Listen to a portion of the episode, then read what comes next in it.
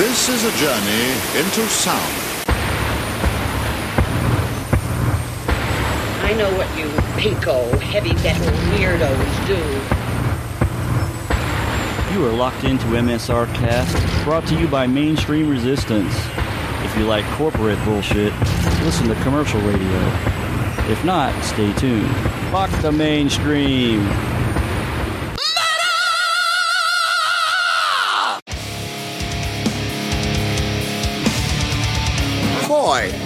This is James Rivera. I'm going back to old school. MSR cast? Oh, come on. Yes, we've been around for a long time and we're not going away. This is James Rivera from Helstar. Support your local scene. Oh! Hey, this is Warrell Dane from Sanctuary. You're listening to MSR Rock Out with your fucking geek out.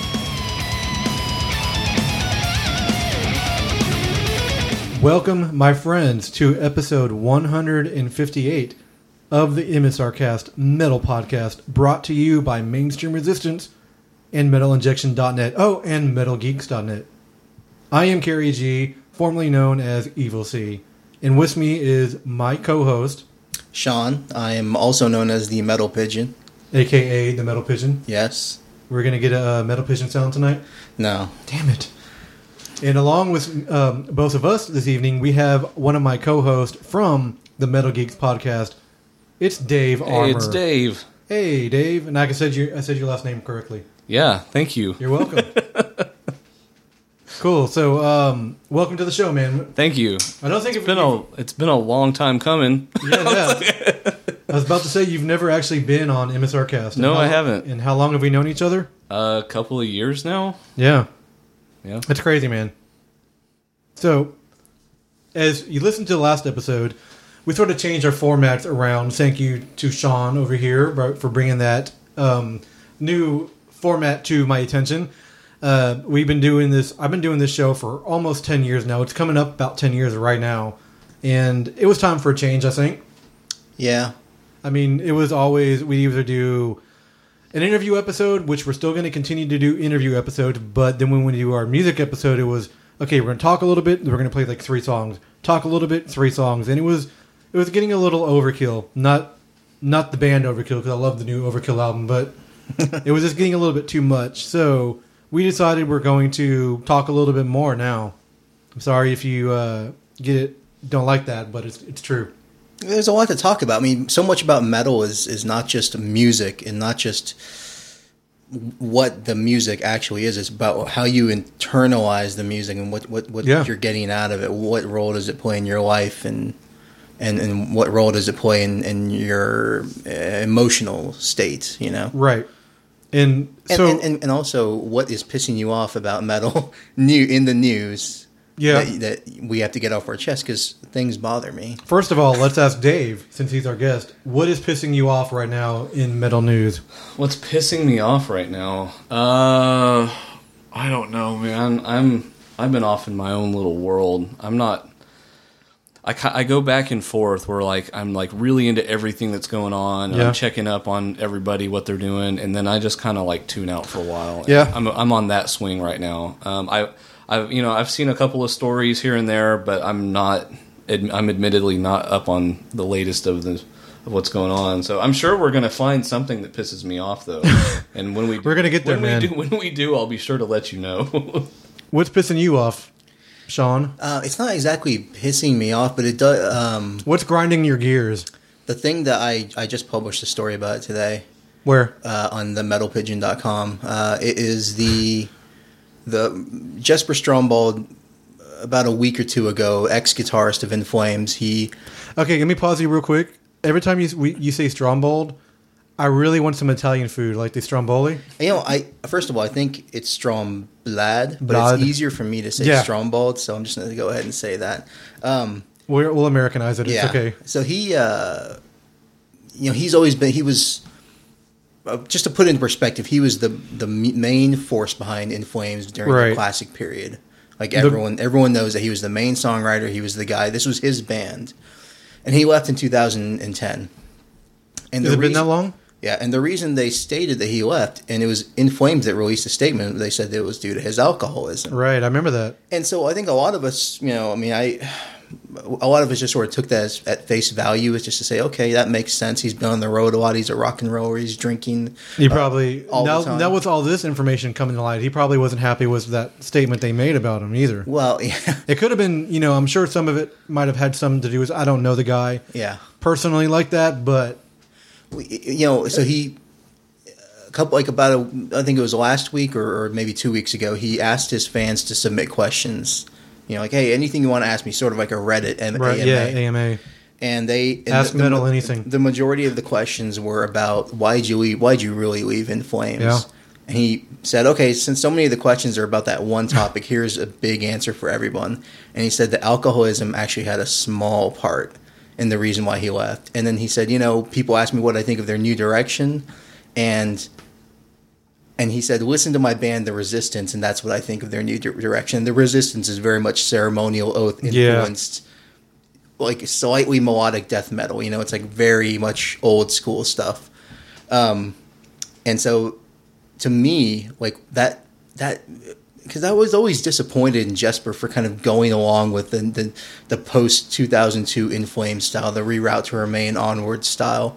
And I was always sort of like, whenever I'd hear great solos pop up in some of their newer albums, like Come Clarity or or you know just little moments here or there i go oh that's jesper sneaking through the the anders fridén bullshit you know where it's just like all these vocal melody laden songs and then like the riffs were having to take a backseat the guitars took a backseat all the things that we loved about in flames in their gl- glory days Okay, let me ask you a question. Let me stop you here. Those albums, like Come Clarity, those late 2000 albums, what what was he writing on them?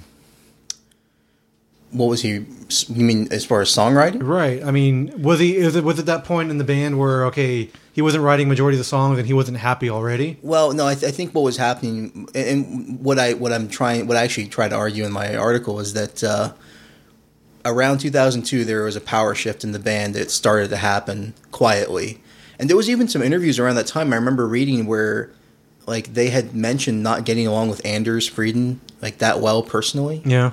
And I think what happened was that he started to lose control of the creative direction of the band, and Anders started to rise in prominence.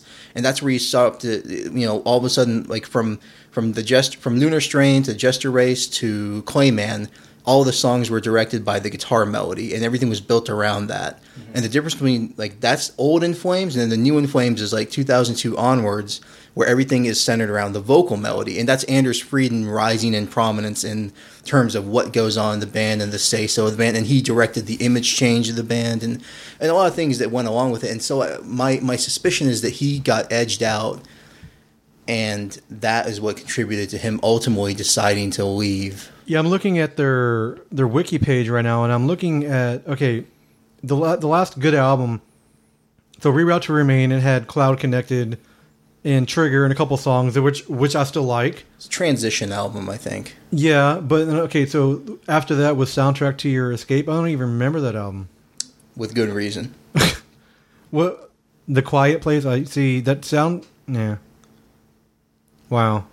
And Come, Come Clarity had some moments of like where I thought like, oh, they're sort of bringing some of the Right. the old melodicism Okay. back in certain spurts, but it was still largely a very vocal melody driven album. And the thing with when I say when I'm criticizing vocal melody driven in Flames, I'm criticizing the the simplistic nature of the songwriting compared to the older In Flames stuff. I'm not trying to be like a sourpuss and say that it's all bad. There's still good tracks on those albums, but the quality started to degrade and ultimately what you have arrived at is their new album. But Anders has never been a a perfect vocalist, so to say. His melodies are ne- have never been really really Yeah. strong. And, and and as a result, those songs are those those songs that are guided by his vocals are very simplistic. And that's what they are now. The, the, it's music guided by vocals. Because I Yeah. tried listening to the new album on Spotify.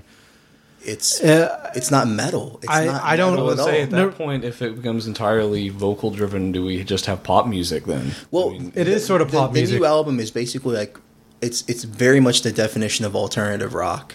It's not a metal album at all. In fact, I think there's maybe a couple times where he goes into his old screaming vocals, but they're just used as a slight accent. Yeah, I heard that. it's all clean singing from a guy who can't sing. Yeah, I mean, that's you know, okay. These guys are touring with Opeth, and that's a different different beast in, in, in its entirety because Akerfeldt can sing his fucking brains out. You yeah, know, we always knew he could sing. And he has always- that Yeah, the melody just in him, but I, think we're a little more forgiving of Opeth in the sense that they released Damnation in 2002, 2003, Okay, whatever, yeah. and, and and they went back into metal, and now they're they're out of metal obviously now, but they still sound like Opeth. In Flames on Siren Charms, the new album, doesn't sound like In Flames. no, they, should have just changed the band name at this point, yeah, it should have been done two albums ago, basically. featuring members formerly former Well, members of In Flames, me, whatever. when when Jesper Strombold left the band, they should have changed the name because he was the only remaining original. and what was the last album he played on? Uh, it was a sense of purpose in 2008. Okay, Yeah, so he hasn't been on the album on the band for two it's albums. just, then. it's just disappointing. Like that's a band that I grew up with. Like they were such a huge impact and influence on me in terms of like opening the gates wider for extreme metal, and then to see what they've sort of devolved into. Like I, I don't have any hope for the band anymore. But to hear him come out and say the what he said. To me, is like I, I I have my faith renewed in him now because I'm- I feel like I'm really excited for the new Resistance album now, and, and he said he's doing a solo album, and I'm super excited for that. In fact, when I met him in, uh, I met him uh, outside of Fitzgerald's in 2003, and I said to him, I was like, you know, have you ever considered doing like a instrumental, like guitar album, like like half electric, half acoustic? And he and he looked at me and he said, uh, he's like, who would be interested in that? You? I was like, yeah, yeah, you know, it'd be great. He's like, ah, I don't, I don't know about that. And and now I'm thinking like, I wonder if that upcoming solo album will be an like instrumental album. Like if he's going, if he feels like the only way to go back to that classic In Flames era sound is just to do it himself, basically. Like, I could I could be down with that. yeah, I, I would love it. No one, no, no one could do acoustic drop-ins like that guy. Like where all of a sudden everything would just stop, and you'd have some beautiful Scandinavian acoustic guitar come in. It would be it would be nothing for him to do another inflame or, or old school inflame style album with a new vocalist. Because Yeah. I mean, and it's- not unprecedented for a band to continue on with a new vocalist. Yeah, I, I don't think he could do it with the Resistance. I don't think that Marco uh, is the kind of vocalist that uh, Now, who's in that band? Marco. Uh, I guess Aro, Marco Aro, from The Haunted. Was it he Oh, was like really? the he was like on the like the third album or something? Yeah, something like that. But he's the vocalist. And I remember the, the the Resistance had album maybe like 2006 ish. Was it that far back? No, it, I think that was like a demo. But the 2011 is when they actually released the album. 2011. Yeah. Okay. Wow, I don't know if that was re- if that was that recent. I don't. I don't think that. Um, I don't know if they're actually still doing the new album or what. But I'm I'm I'm aware that it's still an a- like his ongoing main band. Now so. Jesper's been in in in my head for a long time. Ever since I did the first that, that Hammerfall interview a couple of weeks ago. Yeah, I know. because- we, when we talked about yeah, a lot we, yeah, we did. We talked about a lot of them in the last episode because you know, talking about you went back and talked about Ceremonial Oath. Yeah. and he was one of the founding members of that band, and he wrote and played a lot of the music for the first Hammerfall album, Yeah. or wrote most of the some of the music, and it had that style to it, even though it was power metal. But Yeah, it had those mellow death guitars. To Yeah. It, yeah. So, segueing over to our next topic, which is bands that can and do put out new albums all the time with different vocalists. Let's talk about Bloodbath. Uh, yeah. well, I, I tell you, I, when I, I mean, did you do you like the song? I okay. So the song they they released one song already called "Unite in Pain." Um, let's let everybody know about it before. Um, I guess this is going to be the fourth album coming out from Bloodbath soon. it Yeah, comes out in. November, um, and it's been like a year before they've like actually okay. They've been teasing who it's going to be, who the new vocalist is going to be, and a lot of people are online were like, "Oh, it's going to be Paul Kuhr from November's Doom," and you know, who was like, "Oh, well, I don't know. I can't say if it's me or not." He would have been a much better choice than who they have now. Hmm. So let me preface by saying that I am a huge fan of Paradise Lost. Right, we talked yeah. about this last episode. So I was like, okay, I'm gonna go in this w- in, go into this with an open mind because I love Bloodbath. They're one of my favorite, you know, death metal bands that's ever been out.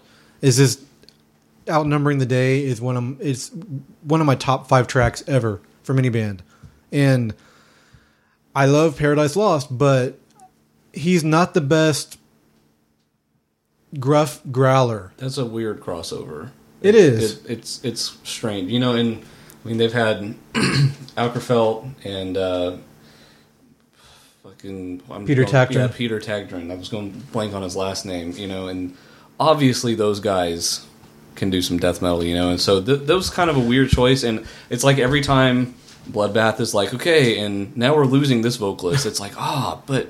Come on, and then they go. But now we have this guy. Yeah. And you're like, oh, okay. Well, can you imagine? Well, that's cool then. Akerfeldt's not going to do it anymore. He doesn't No. want to do anything really heavy. True. And he said that during like uh, the Bloodbath over Bloodstock DVD. He's, Mm-hmm. It's like, okay, this is it. This is my my swan song, and basically you could tell, and he was belting him out there. But I don't know, dude. Um, I listened to the track, and it didn't.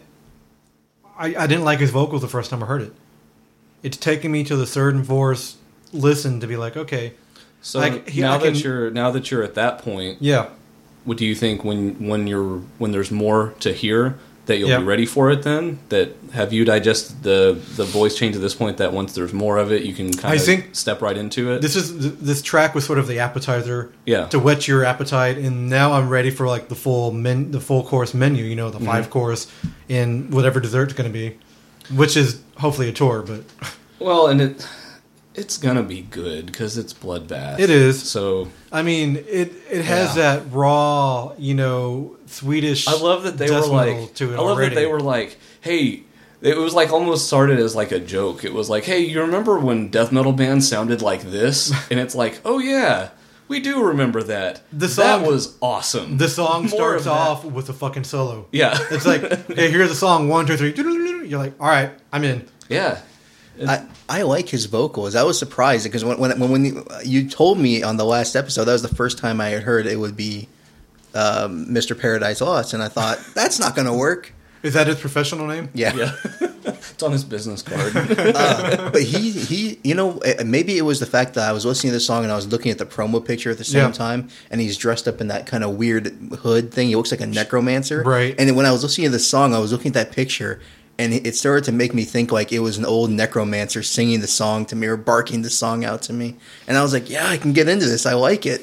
do you still think his vocals fit the band somehow in a weird way it's sort of like attila with uh, mayhem it's Yeah. somehow it's like oil and water but it works somehow you know so I, yeah I'm, I'm i'm surprised pleasantly surprised let's let's let's take this opportunity and let the audience listen to it. If you haven't heard the new uh, Bloodbath track, this song is called "Unite in Pain" and it's from the forthcoming album that comes out in November. And they will actually be performing live in America at Maryland Death Fest next year. So, if you're anywhere near there, this or this this could be the reason to go. no tour announced so far Not yet, but they will come to Texas. Mm, yeah Come on. we can't be that lucky. So, anyways, let's uh, get into the new Bloodbath, and hopefully it will unite us all in pain.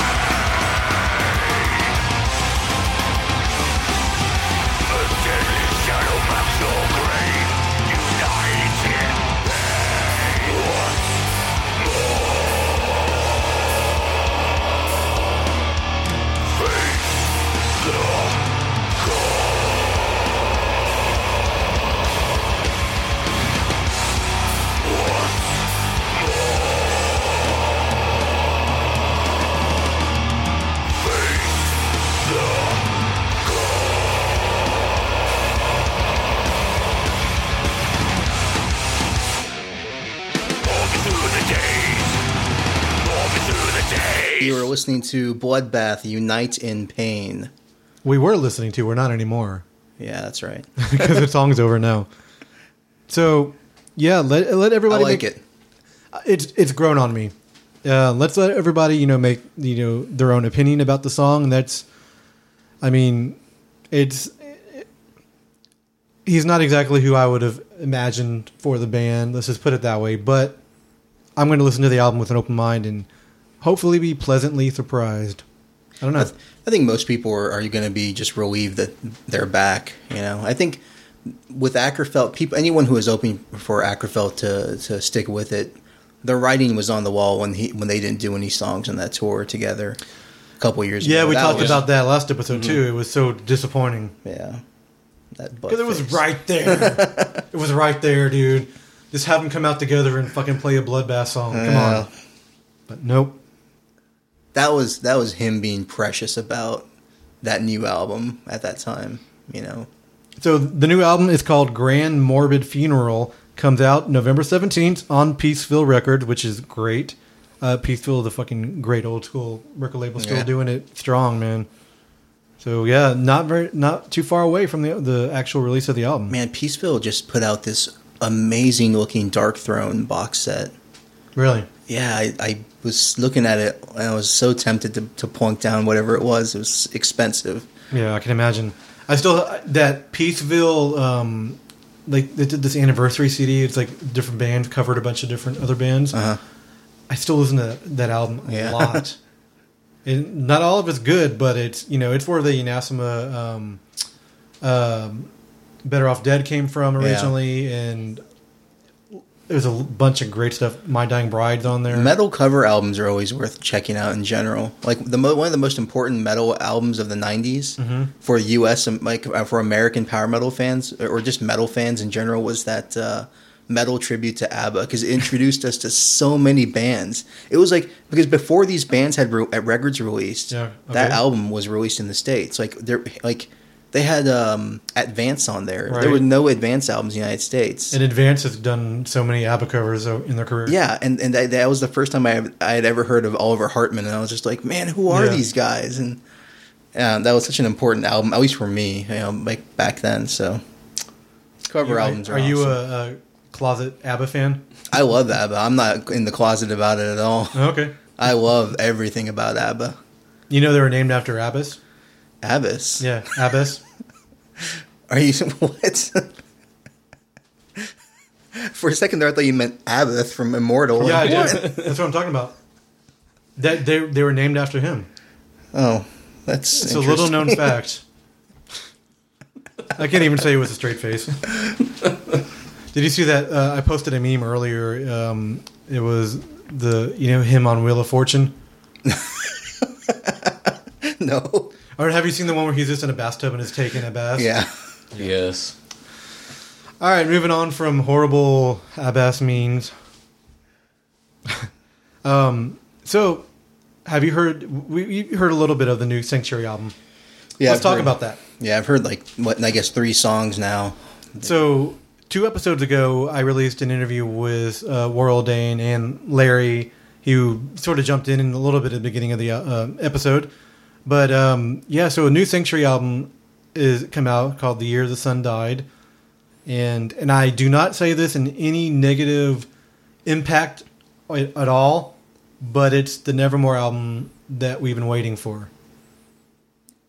Yeah, well, it definitely sounds like a Nevermore album. It that's just where that's just where they are, you know. I, I don't know if it's going to be up to the quality of like some of the greater Nevermore albums. but probably it- not. It just sounds so much like Nevermore to a point where it makes me sort of disappointed in a way because I'm like, I expected Sanctuary, you know. Well, there's that's a, the there's a huge difference in that sound. you Well, know? yeah. I mean, the last Sanctuary album came out in 19 was it 1990, 91? yeah, It's- 1990, I think. Yeah. That's 25 years ago, man. Bands change. No, I- no, and I know that you know two decades of doing Nevermore is gonna that's gonna Yeah. seep into it the way he. But it's like even the production. But he didn't write a lot of the music. It was the guitar player, Larry. I know, but that's that isn't. But isn't that strange? It is. It's cool, because right? the guitars sound like you know a little bit uh, Jeff Loomisy sort of in parts. I mean, it's not like exact copy, but.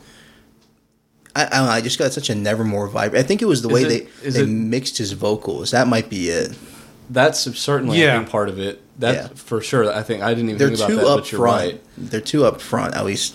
and he doesn't. People were expecting a really lot of a lot of high end screams from him, and he just I don't think he can do that anymore. doesn't do it. I don't know if he can or not, but he just doesn't. Yeah. I mean, the very first track on the album has a little bit of it at the very, very, very end, but and it's not a disappointing album at all. Don't get me wrong. I love the album. There's some really good tracks on there. Like Frozen is a really fucking amazing track, but it's. It, I, I think a lot of people were expecting something completely different. Yeah. I, I I'll speak for me. I wasn't because I am not that knowledgeable about Sanctuary because uh, like I only I only know about them because of Nevermore. Right. Yeah. So uh, and I didn't I didn't get into Nevermore until um, like I think Enemies of Reality was already out before I got into Nevermore. Let me let me correct myself real quick. It's not Larry. It's Lenny Rutledge. I was getting Larry, but it's actually Lenny. Okay. Um, yeah, but I, I came in I came into to Nevermore Yeah. late, and even at that, I had I had seen them live maybe four or five times before it clicked for me. really. Yeah, and and it was weird because I'd watch them perform, and I'd be like, "This is phenomenal work," Yeah. but I'm not getting it. Like I recognized that there was really great stuff going on there, but that it just wasn't quite meshed together right So, in my what head. was that moment where it clicked for you? Um, I th- it might have been. I, I don't know that I have a moment, but it certainly happened all of a sudden, and I think it was just sitting down and listening to Dead Heart in a Dead World and Yeah. Enemies of Reality like straight through that I was like, okay, you know, I, I get this now, and and uh, you know, those are. I think because those are the ones that did it for me, those remain some of my, my favorite Nevermore albums. Was your first uh, Nevermore album Enemies of Reality? I no, I think it was Dead Heart in a Dead World. Okay, good. But I think Enemies of Reality had already been out. Okay, yeah, because that that first mix, uh, the the first release of Enemies of Reality had that Kel- had Kelly Gray producing. Yeah. I have the remastered and he one. he just, Yeah. just Botched. he, There's a guy from Queensryche, wasn't he was it? the the the troglodyte that replaced Chris DeGarmo when he left. Yeah, he was he f- just destroyed that album, and Well- then it took it took an expensive remixing Yeah. job Yeah. to and get that, it. and that's the one that I have. Yeah, that's the only remastered one to have, yeah. and and but once once the click happened, I was like, this is one of my favorite bands now. Yeah. I loved Nevermore from that point on, and it was like suddenly once that worked, everything else made sense too. it all but- just all clicked. It everything did, and so it was through that that I found out that Sanctuary Yeah. was even a thing.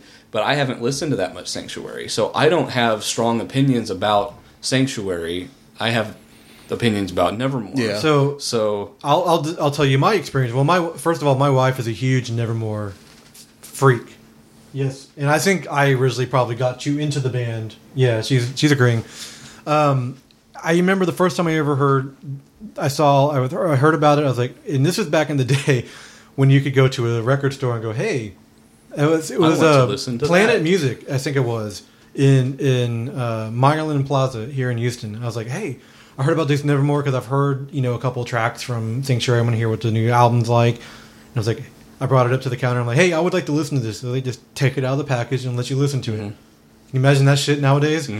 Um, and I was just, I was like, oh, yep, this is it. I'm I'm buying this album, and I've been a huge Nevermore fan ever since. This is that was what '95 when that album came out. Yeah. Yeah. Because the la- the previous Sanctuary album was like '89, was, and it wasn't the best album either. I mean, it was okay, but I don't know. But For me, that Nevermore moment was um, was hearing the River Dragon off of uh, Dead Heart.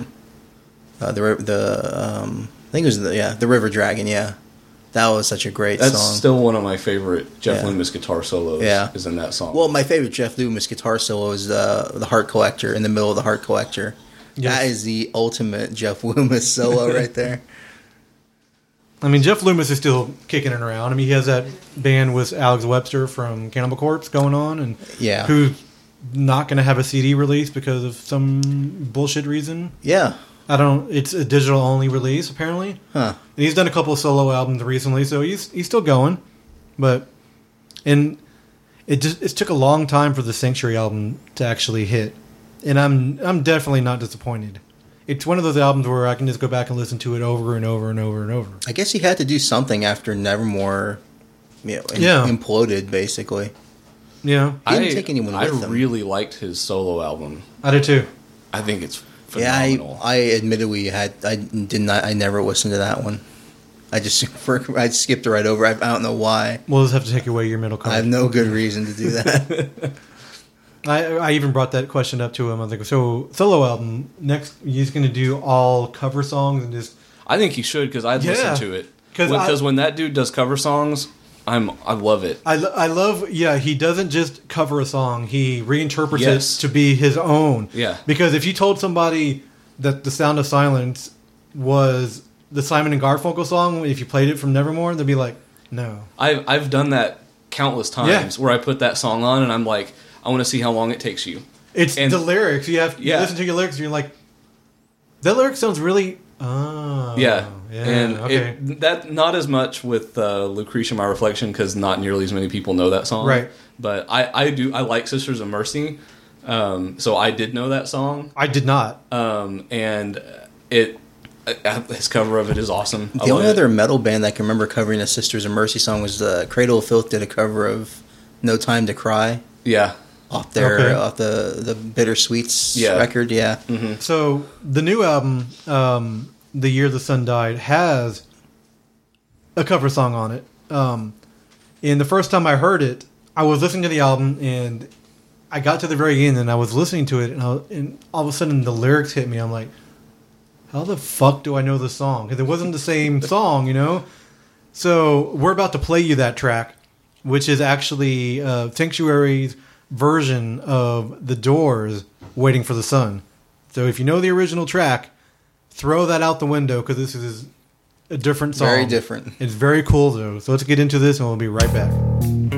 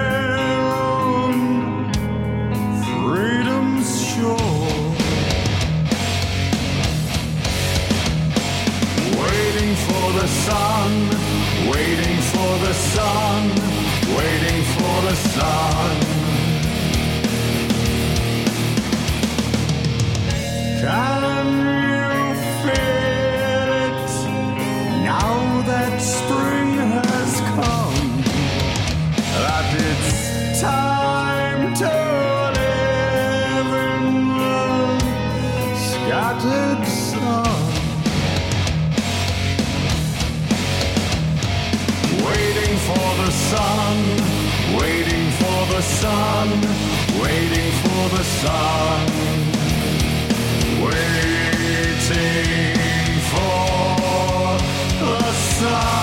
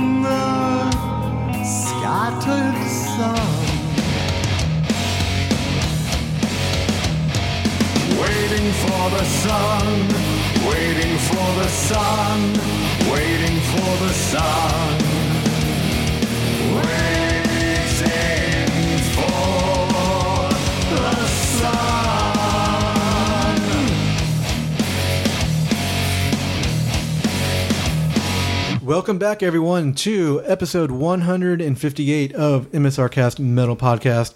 And we just heard something from the brand new Sanctuary Sanctuary album. Hard to say that. It's uh, The Year the Sun Died. The track we just heard was a cover track from The Doors, Waiting for the Sun. Which is cool because the album, The Year the Sun Died, now they're waiting for the sun at the very Yeah. end. Yeah. I just got that. Oh, wow. That's very uh, intellectual of them. Wow. All right. Can't wait to hear the, the, the entire album and let it sink in. Yeah. I think I mean, you, you'll really enjoy it. I think you will. I, I I know I'm gonna like. I like the two songs. I'm not saying they're bad. I just like man, there's Nevermore basically. You know, and like we said, let's preface by saying that's not a bad that's not thing. a, that's not a bad thing. It's just what it is. But you know who else just came out with a new album? Uh Jorn, Jorn. Lande. You say that perfectly. I love this guy. uh, you had Him and him and Russell Allen. Their their uh, their ongoing, you know, uh, duets album. It's not really a duets album. It's just sort of like It's like Tony Bennett and Lady Gaga getting together. yeah. It's well, you know, it's sort of like yeah, in a way, because they are they are kind of. I guess it is duets. Yeah, they I- are trading back and forth. Yeah, first lines. yeah. definitely. Um, so they just put a new album out. This one's be- way better than anything I've heard. It really is, dude. I, I heard a couple songs uh, on Friday on a radio show I listened to, and then I, I listened to the album entirely the other yesterday, and I'm I'm loving the new album. It's so good. It's um, they just have good songwriters working for them now. And Who do they uh, still on this album? Okay, I'm looking it up right now. Is it? It's not Magnus anymore. um, it might still be him. I'm not. I'm not exactly sure. I'm like their their wiki page says it's Timo Tolkki. That's I, I know that he's doing the guitar work, but I'm not sure if he was actually contributing to the song. It doesn't sound like Timo Tolkki's uh, songwriting style, but there's a couple tracks on there that sort of definitely reminded me of Revolution and Renaissance. yeah, Especially there's one track that the the one track from the first album of that had um, Kiske singing on it. Yeah. And I was like, there's a guitar riff on this album that sounds just like it. You you can hear Tolkki's trademark coming through on you know certain aspects of the songs. What I like about the fact that he's teaming up with these guys is that it keeps his craziness in check, like his musical craziness. Like he's reined in a little bit. Yeah. and he hasn't been reined in a lot on the on his own projects. So this is I don't know. It's a good thing for him. I think it'll restraint is a good idea, is a good concept for Timo Tolkki. So the album is called um, The Great Divide. It's the fourth album they've done since like they first did their first album in 2005. So Yeah. It's been a, it's been a couple years. It's been like four or five years since the last album. Yeah, and it's good that they took the time. out. This is the this is the best one they've done. I think. I mean, they they're they always pick good people to play with. Yeah. I mean, Magnus Karlsson. Um, then you have Timo Tolkki here. Yeah. So it, it, I didn't really like the last. Um, what's what's his Ava? Trying to think of Timo band. Avalon? Avalon. Yeah. I didn't like the new album. No, I I thought it was just It was just kind un- of watered down. It was underproduced or Yeah. something. I don't know what it was. It was album. underwritten, underproduced, and I, the guest selection wasn't that inspiring No. either. Yeah, I would agree on that When one. you have Elize Ryd from Amaranthe doing a song that sounds just like an Amaranthe song, it's not really pushing anything forward or doing anything interesting. You know. But so we heard we heard a couple tracks from the new album. Uh, the one that I really wanted to uh, mention, it sounds just like Savatage Edge of, Edge of Thorns from the um, Yeah. from the piano intro to to the guitar riffing, and it, it probably is just their tribute to the band, which is okay. I think it's entirely coincidental. I don't think I they don't were know. thinking about it. You don't think so? I don't think so. I mean, Edge of Thorns is a great album, but who sits, who goes, who's sitting there listening to Edge of Thorns? I am. That's what I was saying. It was like That's because a- we were listening to him side by side when we were Sort of a forgotten album. and I, I, I, I joked that it sounds like somebody like had it on a playlist that was playing in the background that Yeah. they weren't paying attention to before they went to the the writing session or going to the studio, and they're like, "Hey, check this out," and they play it, and they're not even aware that. Right, it could be. You could be right. Yeah, But- yeah, maybe. I've done that before. Like writing writing music, like you get together with the with the band and everybody's like, "Okay, so who's got an idea?" And I'm like, "Well, I've got this thing." And we start playing it and then I'm like, "Wait a minute. I was listening to, you know, whoever earlier today. Right, yeah. And you know what this riff is? It's this, you know, sorry. you know, it happens. It definitely happens. So I don't it's not out of the question. No. It but uh it, it, it is kind of funny. So The last Jorn album wasn't that great either. Uh, Br- Yeah. and it had the most ridiculous title of any album. Uh, Was it? It was "Bring Heavy Rock to the Land," and like God. he didn't even like do the pun on his last name and like have it be a man with the E. Just, he would just bring heavy rock to the land. It's like, come on, He's a great vocalist, though. yeah, And so with Russell Allen. Yeah. And this is the point I want to bring up. Okay, I love Russell Allen in this band, and I love him in Symphony X, but do not like him in in what's he is Adrenaline Mob. yeah. I don't like Adrenaline Mob either. And I understand what it is. It's not the same thing, but it's just, dude, no. They just it just sounds very generic. It is. band, yeah, And it could have been so much more, you know? yeah. I mean, it's one thing to do a heavy rock tribute, Right. You know, but do it the right way. Yeah, But I do. They did that uh, one um, tribute album that came out a couple years ago, a year or so ago, and there was actually a lot of good tracks on it. huh? So I'll give him a little bit of credit. Yeah. So, Dave, since you're the guest on the show this evening, um, let's talk about what you've been listening to recently. What kind of what's been in your playlist? So I'm I am a across the board metal fan. I listen to As we all are. I, and I can tell I've known Sean for a couple of hours now, and I can tell you know we're all kind of Yep. on the same page as far as that's concerned. But for the past like three weeks, I've been like everything I've listened to has been this this kind of trend that's going on right now. I guess for these kind of 60s, 70s fuzzy uh, retro, you know, stoner doom rock metal bands, you know, Bell bottom Um, metal. Yeah, uh, that's like all I've been listening to. Um, You know, I've been putting this like playlist together on my Spotify. It's got the sword. I think fits into that group. I would agree on that Um, one. Yeah. The Sword is one I've listening to. Then Electric Wizards on there, um, and uh, but some of the more recent stuff I'm listening to Blood Ceremony, um, which is a really interesting band that, like, I heard one track from them. They have a new music video out, and I watched it. I was like, this is really bizarre and not what I'm used to listening to because there's a flute prominently featured in in their music because the the the front woman she plays the flute and All right. it's like that's like the lead instrument uh, that carries a lot of What the band melody. is this? This is Blood Ceremony. I need to check that out. That sounds cool. And it sound yeah, it's really and it's like this is kind of weird, but I love it- woodwind uh, instruments it's- and metal bands. It's so um it it sounds exactly like what you would expect out of the 1970s, like fuzzy, Yeah. you know, this kind of bluesy so kind it's of not stuff. it's not like folk metal-y because of no, okay. it's not folk metal. It's that bluesy 1970s sound, but Yeah. and but I'm I'm loving it. It- it- I think it's awesome. Um, so I've been listening to them. I've been listening to uh, Brimstone Coven has a new album out. I've been hearing about them a lot recently. that is cool too. Um, it, that one is is kind of more. It's less melodic, I guess.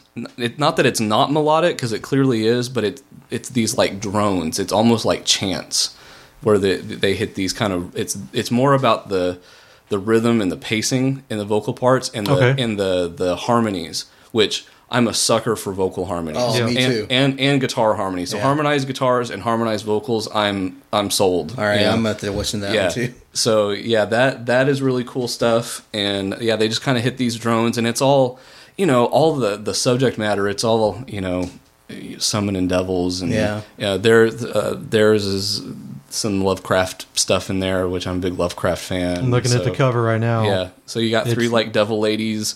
And uh, some bloody skulls, and, and they have That- like they're like holding a fiery tome of forbidden knowledge, no doubt. They That actually- always makes for yeah. a good evening, doesn't yeah, it? it, they actually get really specific with the Lovecraft info uh, uh, references.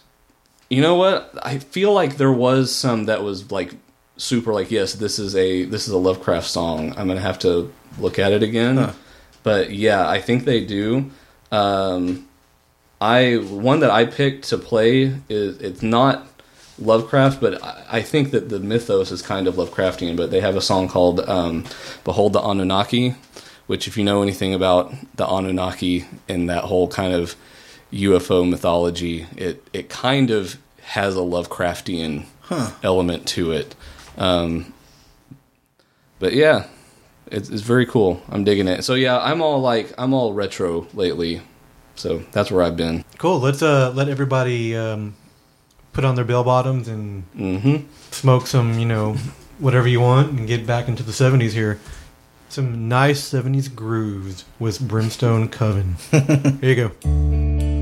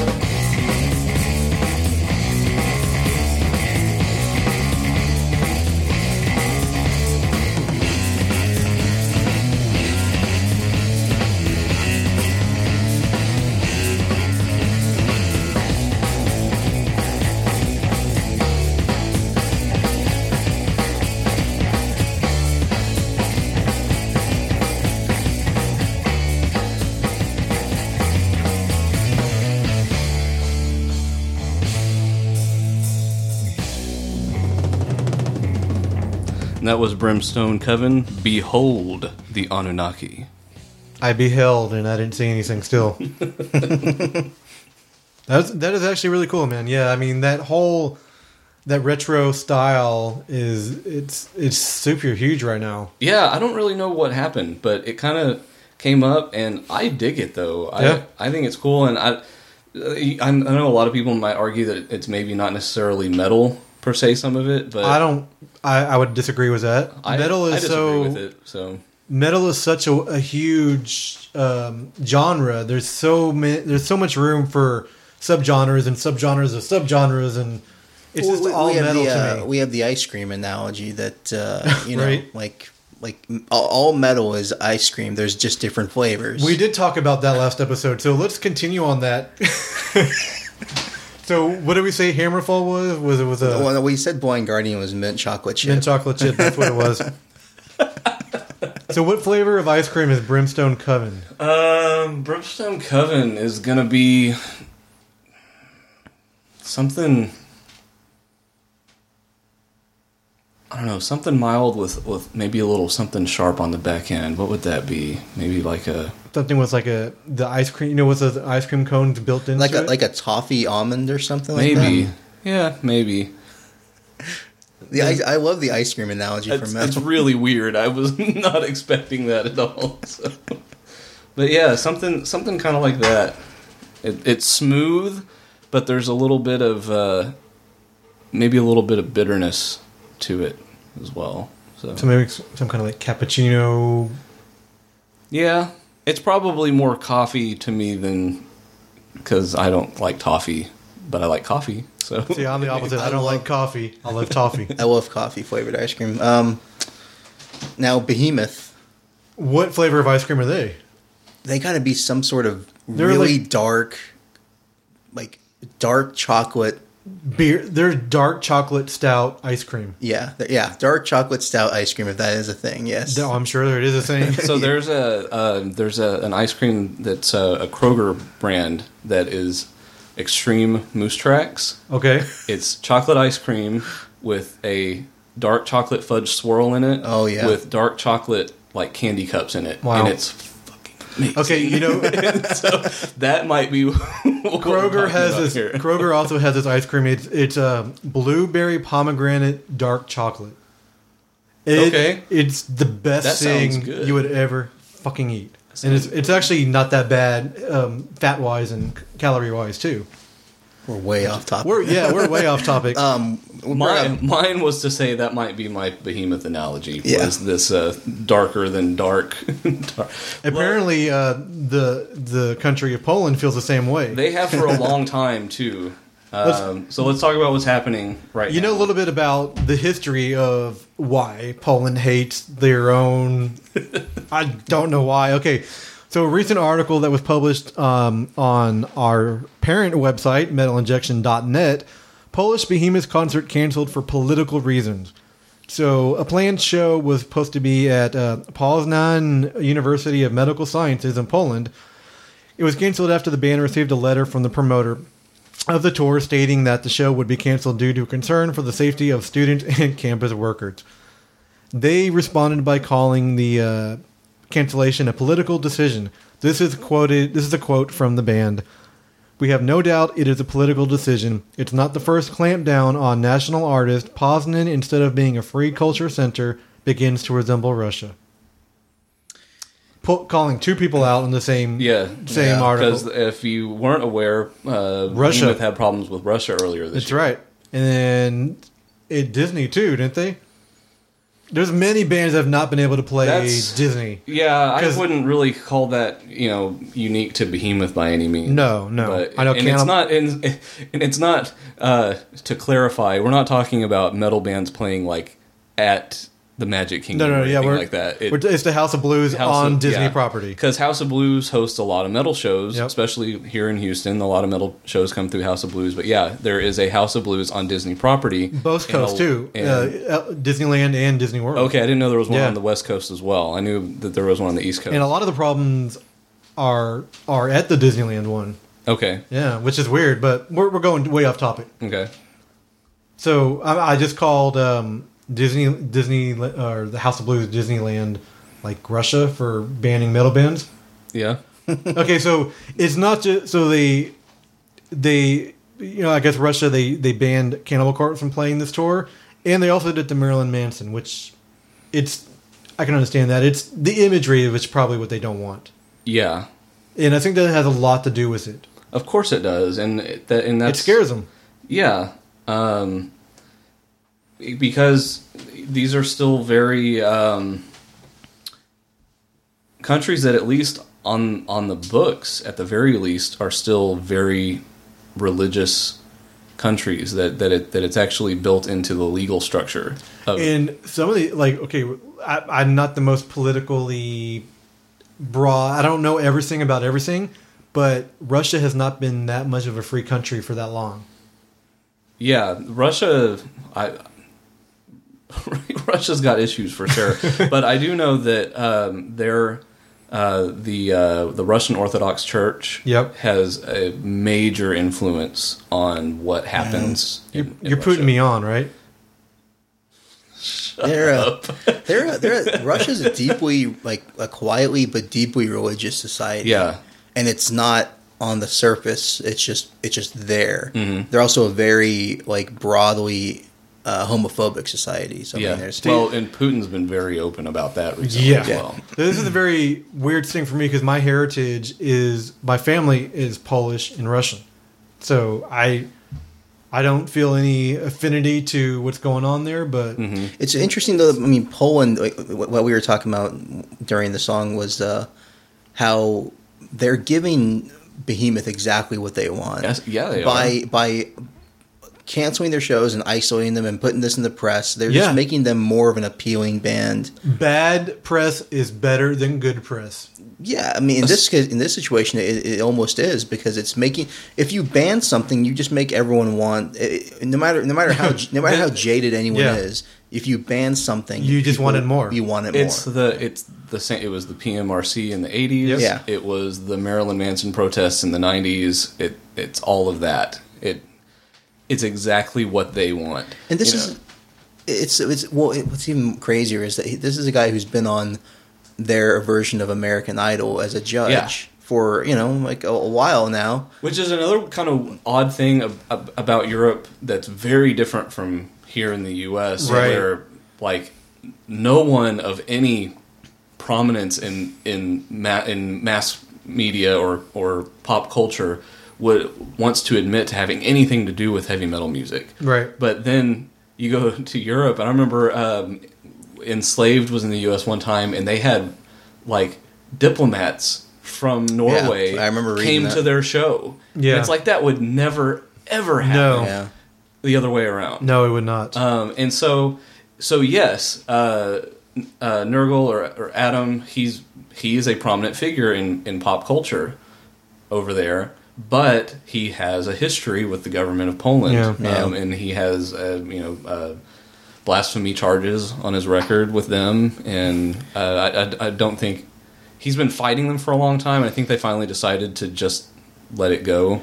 So and nothing's going to happen as a result, Yeah. except he's going to continue to deal with this stuff. Th- this is Yeah. a net win for Behemoth, though. I mean, in general, it just yeah, yeah. it sucks for the fans who wanted to go to that show for sure. Ah, but you're in But- Poland. You can go to the next country over, take the Eurail, whatever. True. It's a lot easier when you're in Europe. So we're still, since we're still on the topic of bad press being some kind of good press. Let's talk about this brand new scandal that's just going on this week with Mastodon. The twerking scandal, as it's being being called. It's so weird. We- I, don't, I don't even know what to make of it. Okay, I- so we just watched the video. The video was for a song. Um, I can't even think of the name of the song. It's the Motherload. Um, it's a weird fucking video. Number one, it starts off very Cradle of Filth like. yeah. you know, dark, deep sepia tones and this weird imagery kind of, of like an Eastern occult kind of. occultish, yeah, Yeah. very. And then all of a sudden, there's this weird juxtaposition of some girls twerking on screen, and then it turns into a twerk off at the end. Yeah, and it's a completely different video on the Yeah. other end. It stops being this, you know, this traditional kind of more traditional kind of gothic heavy metal Yeah. video, and it turns into a rap hip hop video. exactly. And I know exactly where they're going on uh, what they're doing on the video. It's and it, you think about it, and it's actually they're just making a statement of why you know.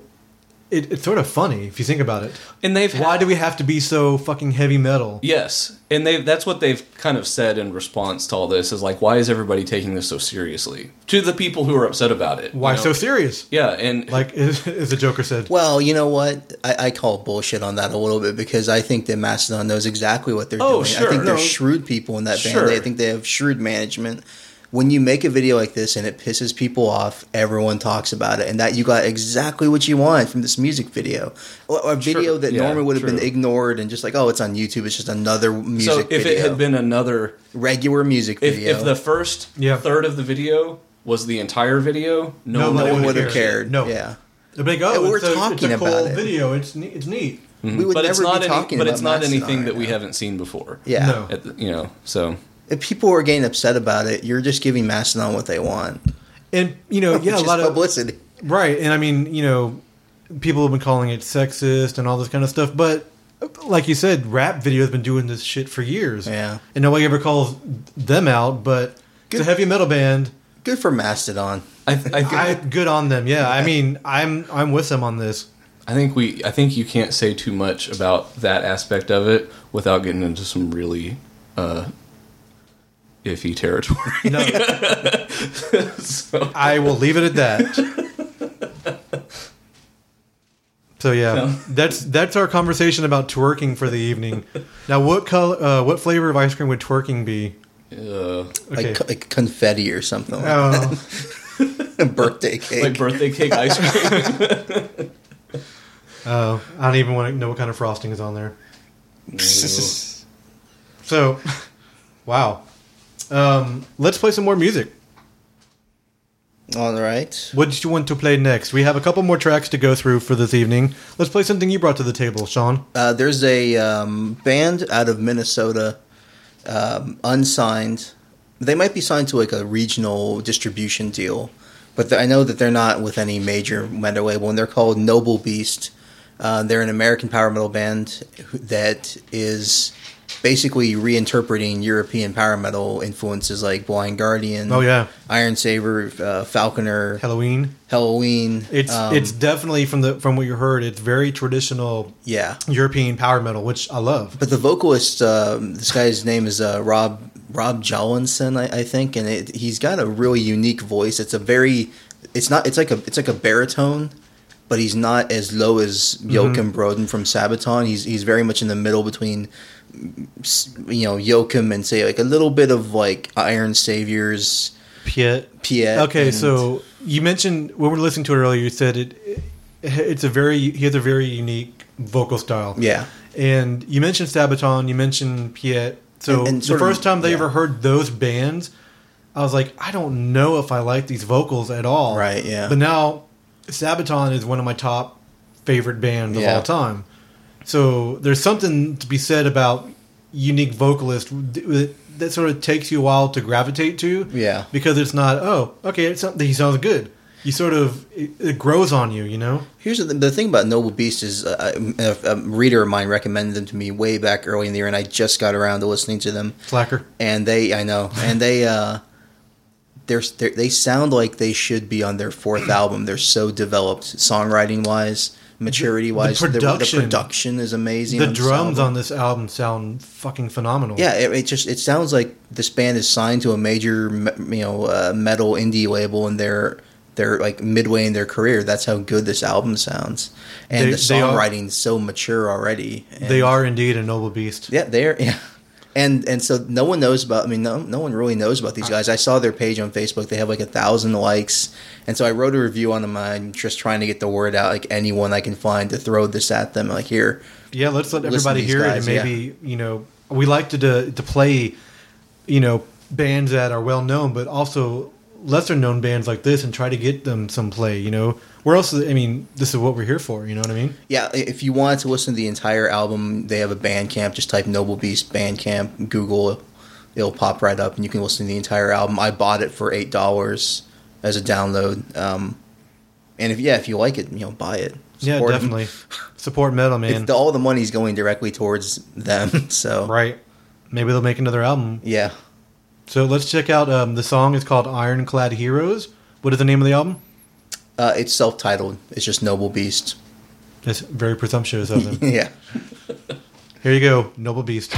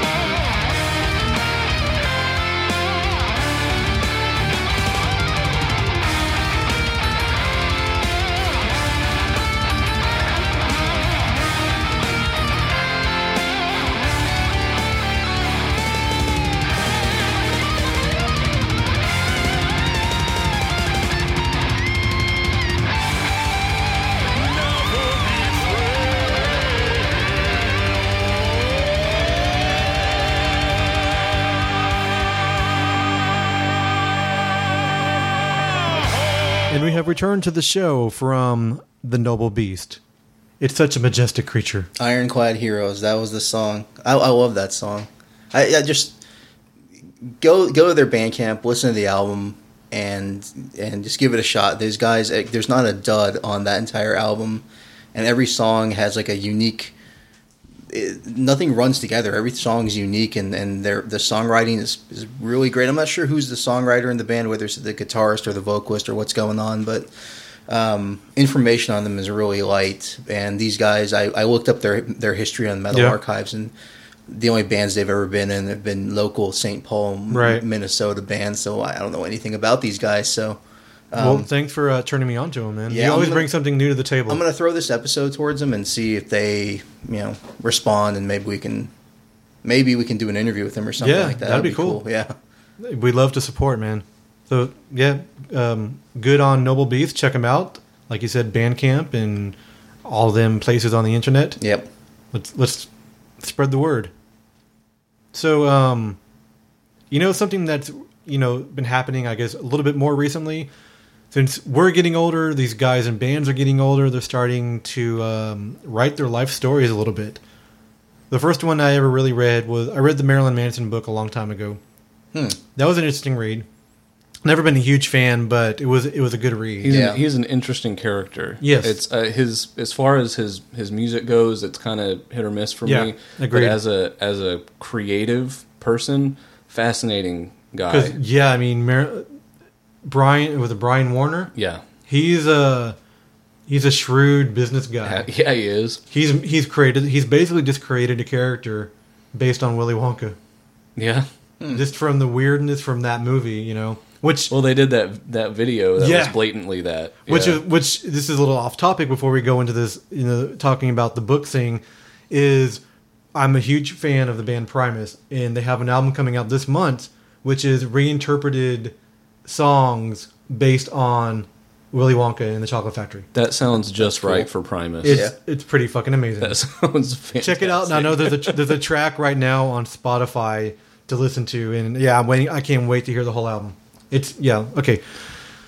So Manson Going- wrote a biography called "What the Long Hard Road Out of Hell." Yeah, that's right. Um, you know, Motley Crue has done it, but um, I read the Dave Mustaine book. I read that one. It was actually it was very interesting, and I just picked up um, Dave Ellefson wrote a book and talks about his road out of being um, a, a drug head, and I guess he um, has found religion, God, whatever you want to do, and that's where he's at now. But I, I do want to read the book; it's very interesting to me. Um, and Scott Ian has a book coming out next next week or so Mm-hmm. that I'm definitely interested in because you know I'm a definite Anthrax nerd. I, I'm kind of the uh, on the different side from you. I, I I don't listen to a lot of Anthrax. Um, of the of the big four, Yeah. they're definitely my least favorite. And get out. I, I was afraid. I was. No, no, I no, knew that was good. coming. You're I knew that was coming. But uh, at all the same, I would not want a world without Anthrax. No. all the you know, all things considered, uh, I I, I think they're they're great guys, and I'm glad that they're they're doing. what Scott they're doing. Ian is Scott de- Ian is such a important character Yeah. in the history of heavy metal. He's a character. That's what he is. yeah.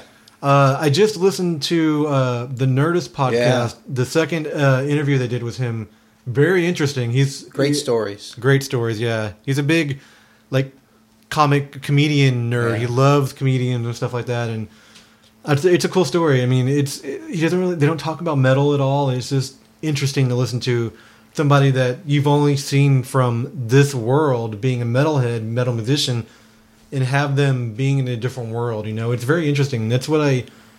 We've done that on the Metal Geeks podcast. Just have people come on and not really talk about their bands that much, but let's talk about other shit that you're into. Mm-hmm. What do- what do you geek out about? Mm-hmm. And I mean, we've had like Matt Harvey from Exhumed, fucking wrote this amazing article for us about the how, how Marvel's kicking DC's ass in the movies. You know, it's it's it's it's super. It's really cool. Yeah, I I read a book recently um, by uh, Duff McKagan from Guns N' Roses. Yes. his biography, his autobiography that he wrote, and like a good chunk of the book is actually just devoted to him. His like he, you know he was so uh, caught up in alcoholism and Oh, everything really? that he went to the hospital. His pancreas burst, and Oh, wow. he was about to die. And, and the the bulk of the book, like the majority of the pages, are devoted to his point from recovery to like you know where he is now like like that journey and most of it's about like cycling like bicycling that's what he used to get better Wow. and kick the habit and everything They- like everybody's got to have something. and it's like and you expect it to be this like debauched tale from Guns N' Roses but he's more lucid he remembers more than Slash did in his biography so all the details that Slash kind of forgot Duff goes back and fills in and Oh, like wow. it's it's if you're a Guns N' Roses if you like that whole you know aura about that band Yeah, yeah. good books to read yeah So, would you agree with me? Um, Twenty years ago, this would have never happened. Bands, guys in heavy metal bands, would have never opened up like they are now. They would have never, you know, they would never stepped out of that shell and say and let people know who the real person is. You know what I mean? Yeah, I can't think of what the first metal based book was. I think it it actually might have been Maiden did one in 1999 that was like an official biography written by Mick Wall, Yes, I have that. and they uh, Infinite, updated it. Infinite Dreams. Run to the Hills, I think it was called. Was it? Infinite Dreams is another one done by Okay. some other guy. It was, unauthorized, um, but I have that one too, and which it's are not, it's not better. as good. Um, but I can't think of the first metal biography. That's I, I can't. I, it might just be Marilyn Manson. because Maybe. book came out in like the like the late '90s, didn't it? Or the Was it that long ago? Yeah. something like that. It was. It's an old book. Pretty, I'm pretty Yeah. sure that's right. The first rock. This is this give away my metal card here again. But the first rock biography I ever read, and still one of the best overall books I've ever read, was written by this journalist named Bill Flanagan, who went on the road with U2 on their Achtung Baby tour in 1991 Okay. and it's it's he's such a good journalist and such a good writer. And it's a it's a look at this mega rich super successful tour and he's just a part of it like every date It reminds me of that, um, the craziness that goes around this mega Almost famous star. movie. yeah it, it's it's like that but on a super scale like they're traveling in like private jets everywhere and it's it's interesting to see behind that like i just like rock biographies in general so um, whether it's metal related or not you know But uh, well, I brought up that point about metal, you know, metal musicians sort of opening up because Scott Ian mentioned it on that Nerdist episode. It's like, you know, 20 years ago, nobody would have ever done this.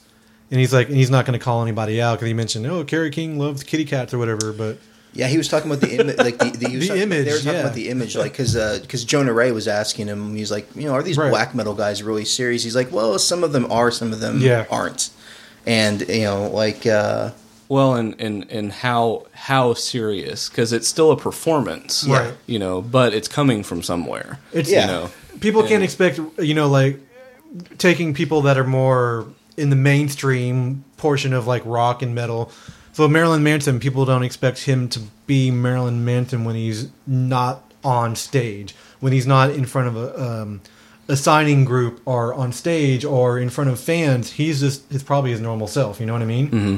same with rob zombie and all those type of people Take uh, Fenriz from Darkthrone, for Yeah. example. They were one of the most mystique laden Yeah. bands before, say, 2006, like The Cult is Alive and that kind of era. yeah And then all of a sudden they started getting media attention, and like finally he, they started doing interviews. And then the, the the until the light takes this documentary Yeah. came out, and then Fenriz was the most engaging humor Yes. humor filled guy on that that film. Yeah. and you really loved him after that, and, and then he became huge. i love this dude And then and like he would be in, and then his, he's for the last album, for example, they did 108 interviews for that album. It was all Fenriz, pretty much. Really? And so he's done so many interviews. Now he's he he recently did a, a, a nature show that he hosted, co-hosted for Norwegian national television. He's basically a celebrity there, and the the mystique around Darkthrone is gone. They're now they're just these two old crusty punks. do you think that affects the band No, I think I, I still like their music, but they're no, they, they definitely know they can't go back to the, any type of black metal or nor nor would they want to. No. But they're just like a crust punk, blackened crust punk band now, and that fits their current image as opposed to, you know, pre two thousand six, two thousand five, when they were just still kind of like that band that never gave interviews. That band was always a sort of like.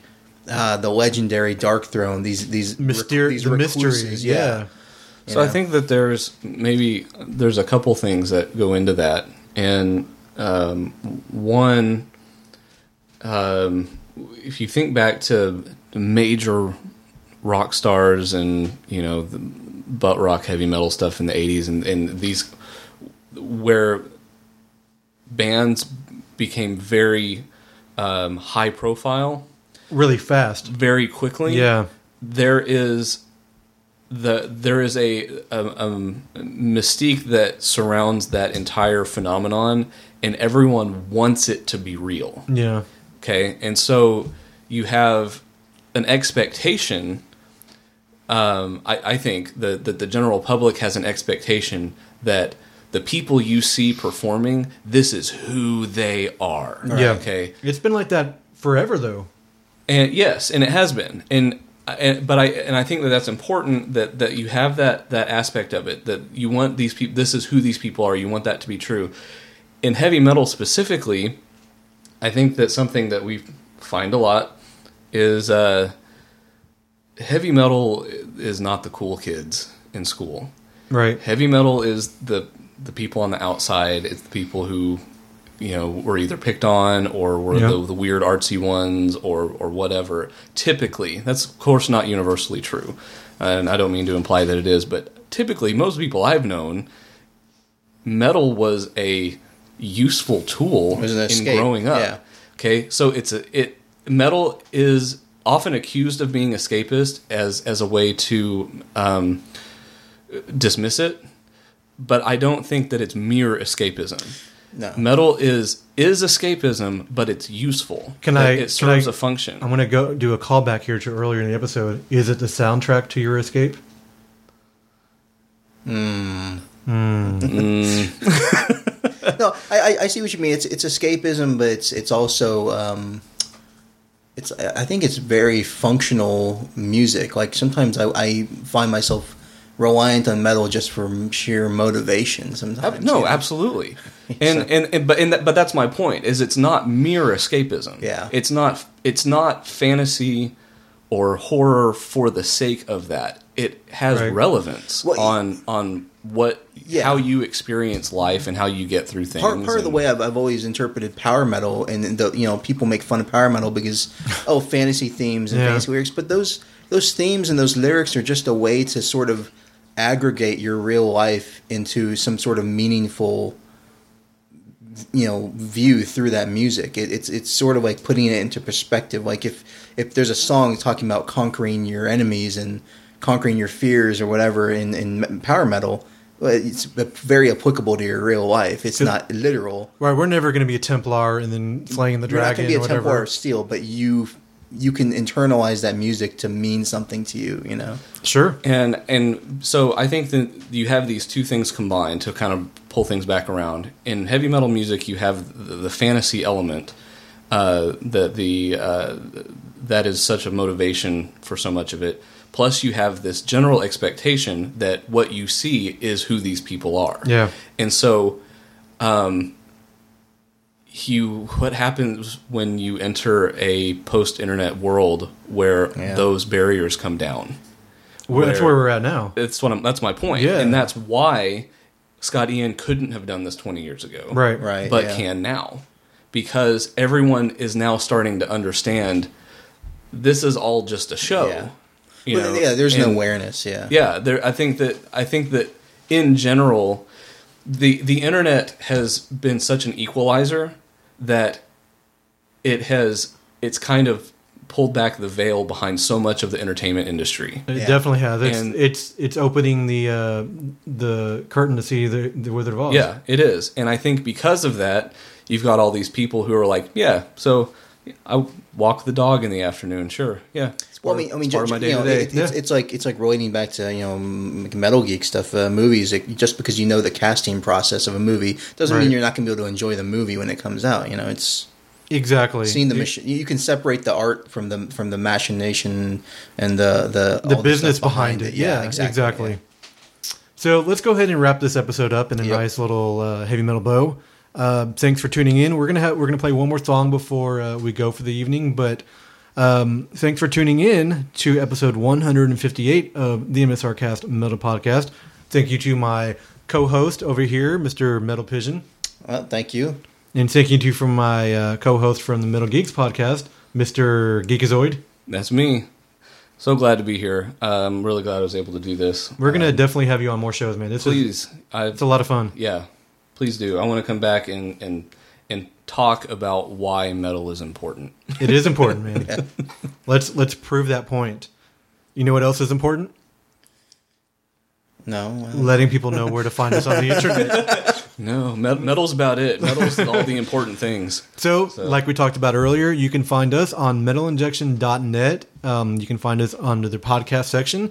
We put out, we're trying to put out episodes a couple times a month now.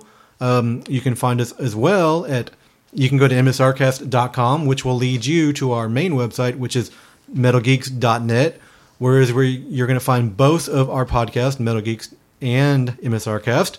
You can find us on iTunes. Look for, um, you can actually look for us a couple ways now. You can look for us under Metal Geeks Podcast, or you can look for us under MSRcast, which will bring you to the Metal Injection feed, or you can just look for Metal Injection Podcast, and you'll find us there as well.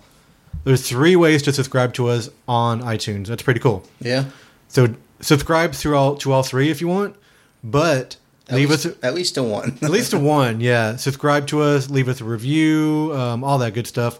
You can uh, tweet us at MSRcast as well as find us on Instagram and Facebook. And you can find Sean. Where can they find you? uh, at the Metal Pigeon um, on Twitter and Facebook. And Uh, you can find me on um, all of the things, mostly Twitter, Instagram, and Facebook, but I'm on Tumblr and Pinterest and stuff as well. At I Love Geekazoid. I love Geekazoid. So let's get into our last track of the evening. It's from um, this is their full, full their first full length album. They put an EP out last year, and I did an interview with these guys for the the podcast here. And of course, I'm talking about Black Crown Initiate. Um, the song we're to play is called "A Great Mistake." Um, it's man, okay. If you are a fan of like between the buried and me, between the buried and me, but you don't like all the the metalcore aspect of it, you're gonna dig the hell out of Black Crown Initiate. Um, I love this band, man. Um, they're very it's progressive death metal, but they go into all these different styles, and they're touring their asses off right now. So it's it's really really cool. Saw them earlier this year. That's Op- right. Open for. Uh, they were the odd ones out for sure. It was 1349, Inquisition, and Behemoth. Yep. And they opened that show, and they definitely were maybe not necessarily a snug fit on that bill, but they did a good show. they they were good. I was impressed. Yeah, you can find them. Uh, let's see. Go to blackcrowninitiate.bandcamp.com. You can find their their four song EP that came out last year. It's like three bucks to purchase that album, and go be- pick up the new album. It's uh, called The Wreckage of Stars, and it's just coming out. Uh, I think as of last week. Uh, we're going to end you with the song "A Great Mistake," and as always, guess what? Keep it metal. Keep it metal. Oh, me keeping keep it metal. Sorry.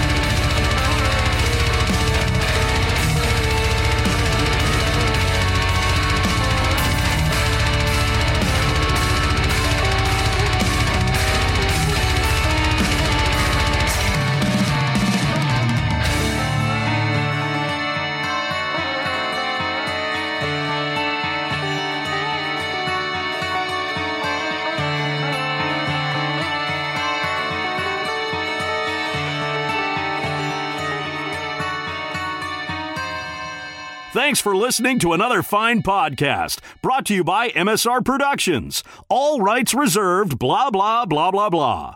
For reviews, archives of our podcasts, and all your other metal geekery needs, please visit MSRcast.com. Metal or die! Let's do metal all the time! Yeah!